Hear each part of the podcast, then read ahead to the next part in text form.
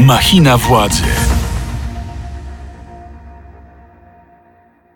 Machina Władzy, podcast Radio Z, w którym analizujemy najważniejsze wydarzenia w Polsce i na świecie. Pierwszy odcinek powyborczy. Ja nazywam się Mikołaj Pietraszewski, a ze mną w studiu Barbara Nowacka, posłanka Koalicji Obywatelskiej. Dzień dobry pani poseł. Dzień dobry, witam pana, witam wszystkich widzów, e, słuchaczy. Pierwszy odcinek powyborczy, w którym co prawda Prawo i Sprawiedliwość zdobyło najwięcej, e, największy procent głosów, ale to obecna opozycja, czyli Koalicja Obywatelska, Trzecia Droga i Lewica mają e, na podstawie liczby mandatów przewagę w takim razie utworzycie rząd? Oczywiście, jesteśmy gotowi od dawna porozumieni na współpracę.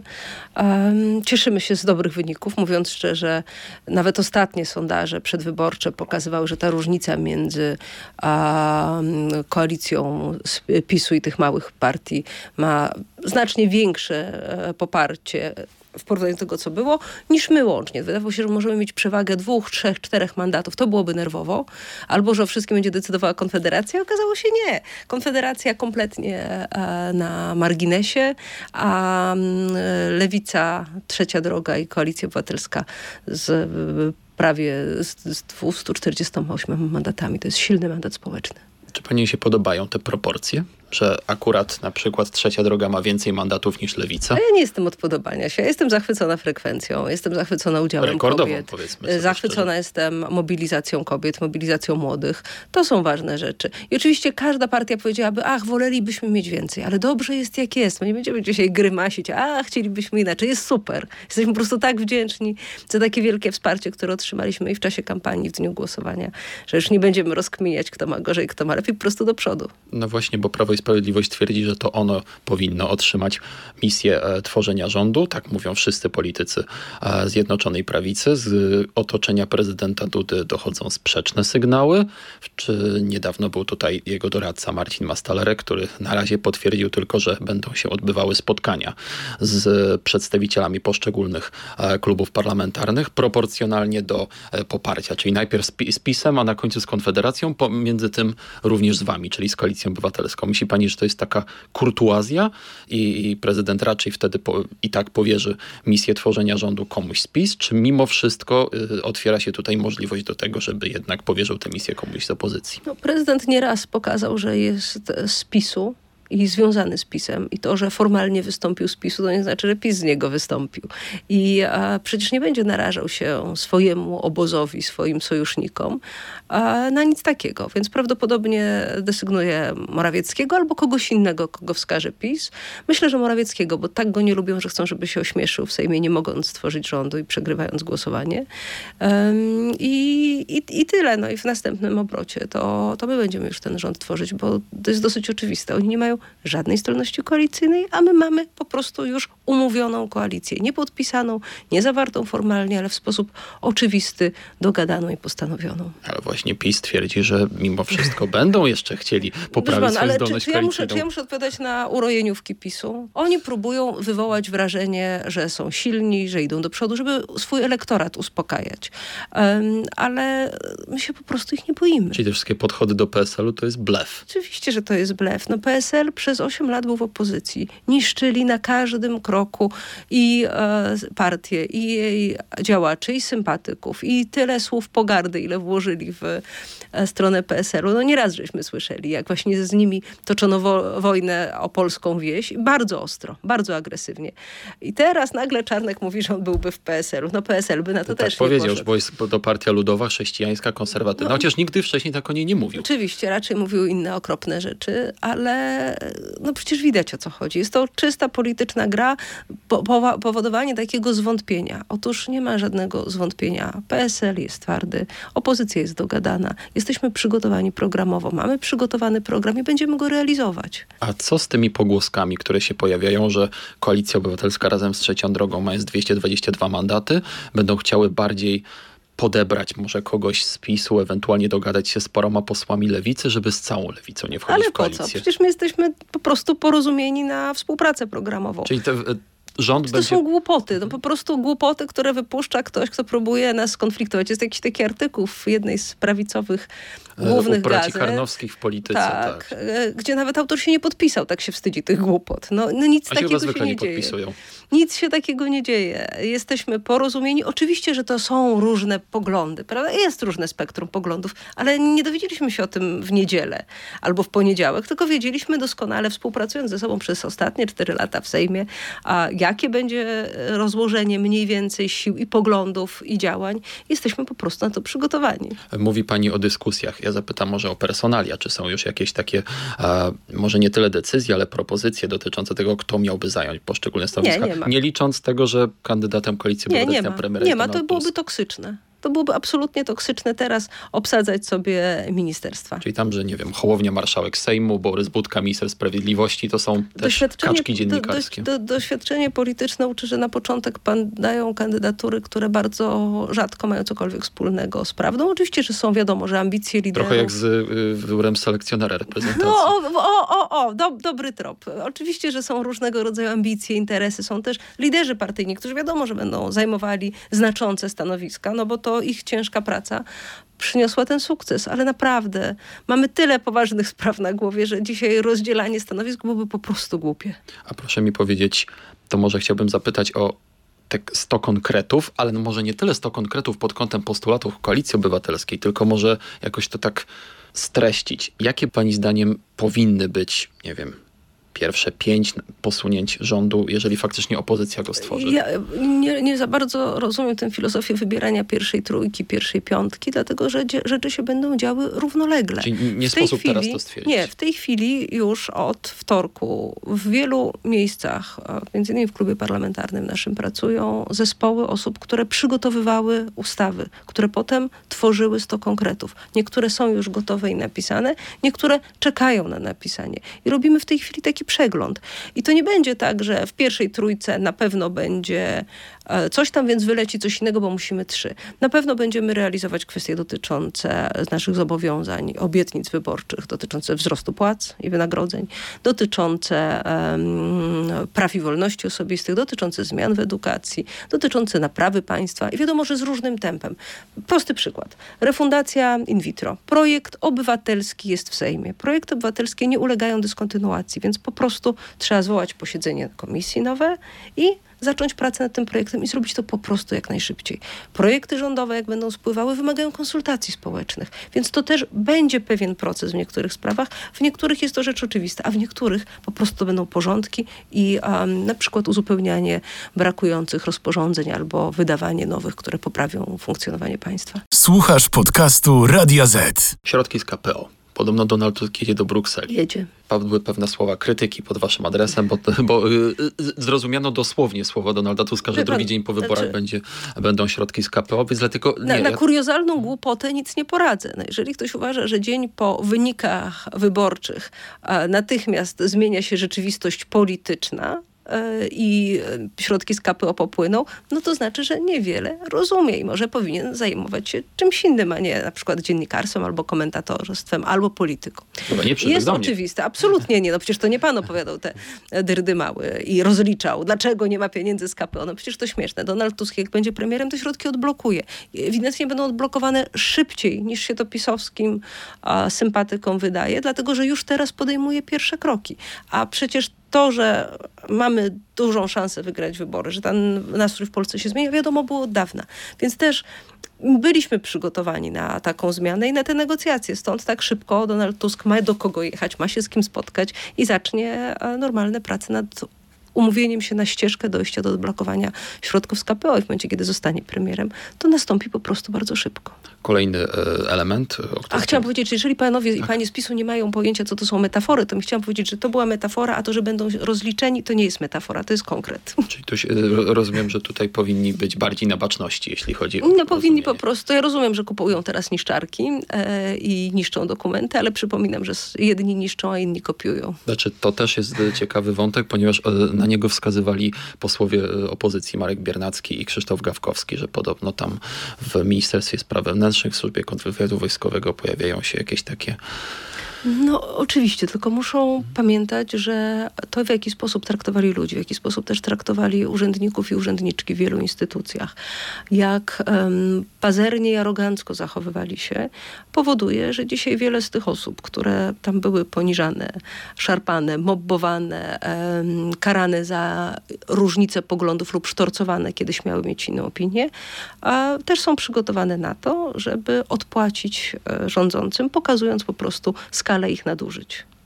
Media publiczne bo to jest kolejny temat, który elektryzuje e, opinię publiczną i wyborców, e, zwłaszcza wyborców opozycji, a Donald Tusk, ale nie tylko Donald Tusk, bo, bo, też przedstawiciele wszystkich właściwie ugrupowań opozycyjnych mówili, że trzeba zrobić porządek, przede wszystkim z TVP. Wiadomo, to też po sformowaniu nowego rządu. Moje pytanie jest takie, jaki macie pomysł na to, z pominięciem instytucji, które mogą być wam nieprzychylne z uwagi na to, że są obsadzone e, osobami raczej sprzyjającymi PiS. Znowu, mamy wypracowane rozwiązania na szybko, ale wydaje mi się, że ten plan na później jest znacznie istotniejszy. A zdradzi pani chociaż jego szczegóły? Tego na później oczywiście. My żeśmy wiele lat temu, A tego na szybko? w 2017 roku podpisywali pakt dla mediów e, publicznych, porozumienie, pod którym podpisywały się a, wszystkie partie polityczne. Wtedy czyli w tym 17 roku funkcjonującym, czyli na przykład nie było e, partii Szymona Hołowni, ale tam PSL podpisywał a, między innymi. to jest zobowiązanie do tego, jak dojść do demokratyzacji mediów. Bo media pokazały, jak PiS pokazał, jak silną e, jak silnym narzędziem we współczesnych czasach potrafią być media publiczne, które nie zajmują się swoją misją, tylko zajmują się misją w stosunku do partii. E, I żeby to nie odbiło w drugą stronę, żeby to nie było lustro, no to trzeba media zdemokratyzować, oddać kontrolę w ręce obywateli, postawić bezpieczniki przed wszystkimi politykami. I do tego też jesteśmy przygotowani, no ale to jest proces długofalowy. A początek to jest uzdrowienie mediów, to jest pozbycie się tych, którzy siali nienawiść i ale pogardę. Jak?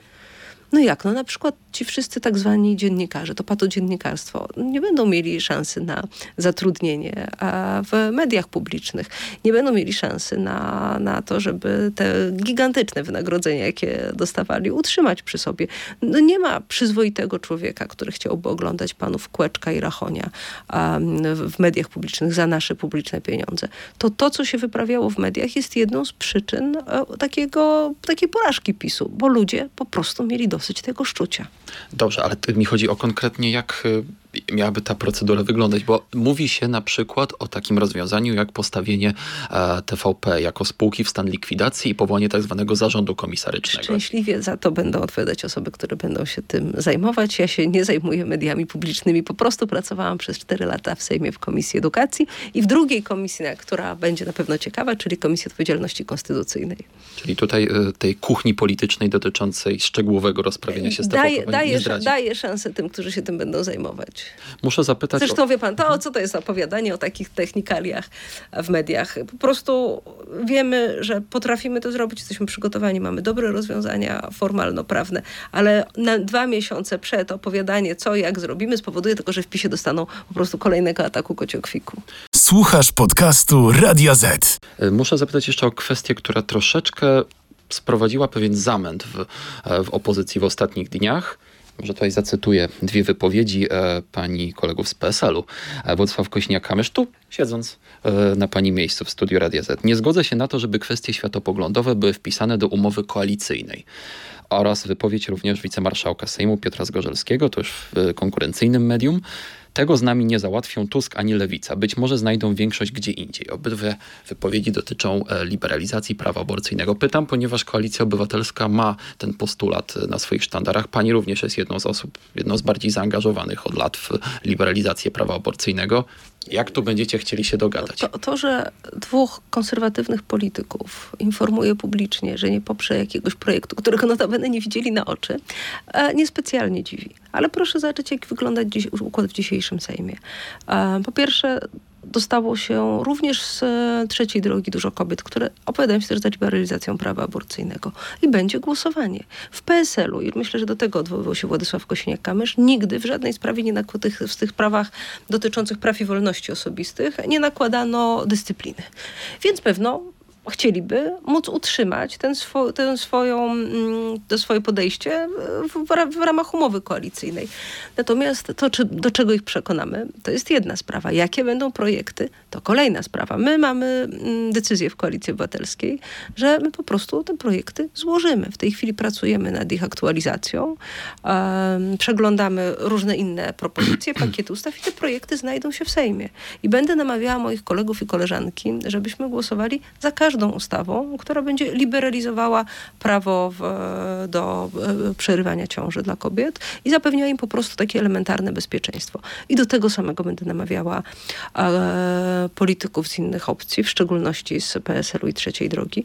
Ale warto o jednym pamiętać. Przecież my wszyscy wiemy, komu zawdzięczamy sukces wyborczy. To jest wielka mobilizacja wśród młodych i wśród kobiet tych kobiet, które najpierw wychodziły na protesty w 2020, a potem w ramach swojego sprzeciwu wobec władzy poszły zagłosować. Więc e, dobrze byłoby, żeby każdy suweren e, był wierny swoim wyborcom.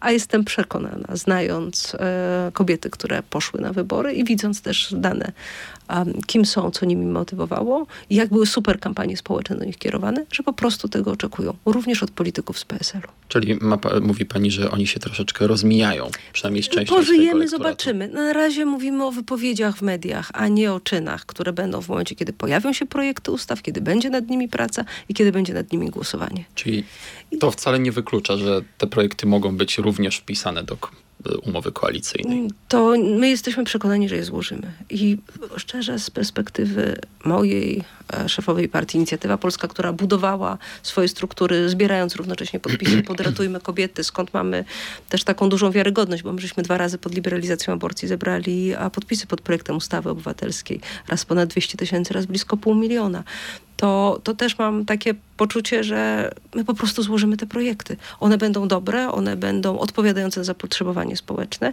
a mądry polityk wie, jak to zapotrzebowanie wygląda i umie, umie na nie odpowiedzieć, nie unosząc się w mediach na miesiąc czy dwa przed głosowaniem, ale czytając projekt, analizując i patrząc też na swój interes, interes wyborczy i interes jego partii, rozumienia potrzeb wyborców.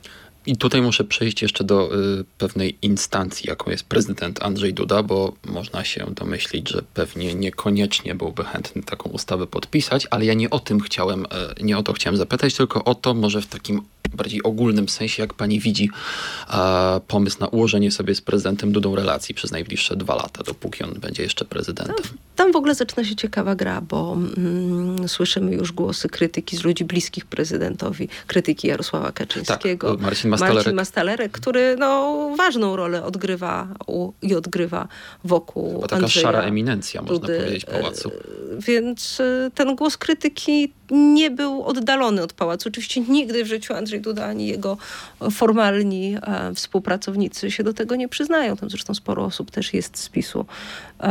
Natomiast moim zdaniem to spektrum możliwości będzie znacznie większe niż się niektórym wydaje. Chociaż oczywiście cały czas będzie udowadniał, że jest z PiSem. Proszę pamiętać, że posłowie prezydenccy też weszli do klubu parlamentu, będą wchodzili do klubu parlamentarnego PiS, więc tu będą bliskie relacje ale wydaje mi się, że może być znacznie ciekawiej e, niż nam się wydaje. E, myślę też, że jesteśmy w stanie wiele rzeczy, do wielu rzeczy i przekonać. A z drugiej strony to co, nie będzie podpisywało na przykład podwyżek?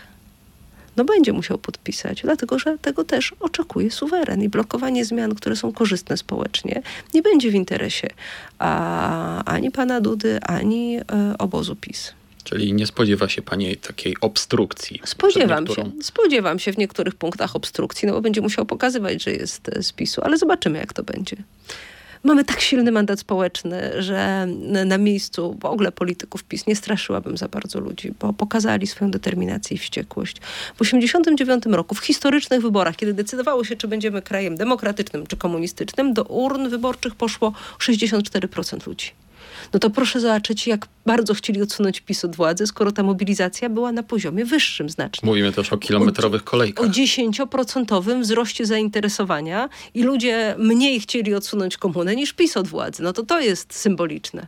Swoją drogą poparcie w sumie podobne wychodzi potem, jak spojrzymy na Sejm kontraktowy i to, ile dzisiaj PiSowi się udało to jeszcze muszę, wywalczać. To jeszcze muszę na koniec zapytać o jedną taką troszeczkę bardziej personalną kwestię. By, kiedy kilka miesięcy temu była pani u mnie w programie, to dość mocnych słowach wypowiedziała się na temat Romana Giertycha. Ja może przypomnę tylko pewien cytat. Bo to było wtedy tylko, nakreślę, Giertych bardzo chciał startować do Senatu i to z konkretnego okręgu. Trochę chciał się wepchnąć, bo tam jeszcze chciała startować senator Rotnicka, która też nie wystartowała do Sejmon. W końcu został e, przesunięty przez Donalda Tuska i postawiony do, do, w okręgu świętokrzyskim w, jako kandydat do Sejmu. Pani wtedy użyła takich słów, że Giertych jest popularny na Twitterze, ale ja się z nim fundamentalnie nie zgadzam w wielu sprawach. On nie ukrywa, że się nie zmienił, jeśli chodzi o poglądy na temat praw kobiet czy społeczności LGBT. Wielokrotnie pisał też o aborcji. To człowiek, na którego sama nigdy bym nie zagłosowała. Roman Giertych dostał się do Sejmu z list Koalicji Obywatelskiej i moje pytanie brzmi, jak się pani czuje z faktem, że będziecie zasiadać w jednym klubie parlamentarnym? Widziałam, jak Roman Giertych walczył. Widziałam też, jak publicznie deklarował zmianę poglądów mm, dotyczących praw kobiet. Wierzy mu pani? Wie pan, wierzę Donaldowi Tuskowi, który powiedział mi, że będzie pan Giertych głosował dokładnie tak jak klub, bo wie pod jakimi ustawami się podpisuje wchodząc do naszego klubu. I nie ze wszystkich wyborów jesteśmy zadowoleni, natomiast dzisiaj jesteśmy w tej sytuacji, że po prostu to ja będę mówiła sprawdzam, to kobiety będą mówiły sprawdzam, czy te deklaracje były prawdziwe, czy nieprawdziwe. Dostał mandat zaufania, e, dostał go nie tak, jak sobie wymyślił z Senatu w Warszawie, ale trzeba było powalczyć w Świętokrzyskim. Swoją drogą tam fantastyczny wynik. Ciężką pracę włożyła moja koleżanka z ław poselskich Marzena Okładrewnowicz z tej samej listy, e, robiąc bardzo duży wynik. Dzięki jej pracy przez cztery lata i innym udało się tym razem prowadzić tam czwórkę posłów. To są, to są realne sukcesy. Marzena otwierała listę i wiem też, że ona będzie dbała o to, żeby jej region, jej posłowie głosowali tak, jak ona oczekuje w sprawach praw kobiet, a oczekuje liberalizacji prawa aborcyjnego. Czyli w tej kwestii rozumiem, że y, nie musicie się obawiać, czy Roman Giertych na przykład postanowi jednak inaczej niż reszta klubu. No, Donald Tusk daje tutaj swoje słowo, a Donaldowi Tuskowi należy wierzyć. Y, bardziej niż Romanowi Giertychowi? Donaldowi Tuskowi należy wierzyć. I tym... Dotrzymuje słowa. I tym akcentem kończymy e, dzisiejszy odcinek. To Dziękuję był, bardzo. To był e, pierwszy powyborczy odcinek trzeciego sezonu Machiny Władzy, podcastu Radia Z, w którym analizujemy najważniejsze wydarzenia w Polsce i na świecie, a moją rozmówczynią była dzisiaj Barbara Nowacka, posłanka Koalicji Obywatelskiej. Bardzo dziękuję. Dziękuję, dziękuję Państwu. Ja tymczasem zapraszam Państwa na kolejne odcinki. Jeszcze w tym tygodniu ukaże się kolejny powyborczy odcinek, następne w przyszłym tygodniu. Tymczasem oglądajcie nas na YouTubie, słuchajcie w serwisach streamingowych takich jak Spotify, Apple Podcast i Google Podcast. W następnym odcinku spotkam się z Wami również ja, Mikołaj Pietraszewski. Dziękuję, do usłyszenia. Machina władzy. Więcej podcastów na player radioz.pl.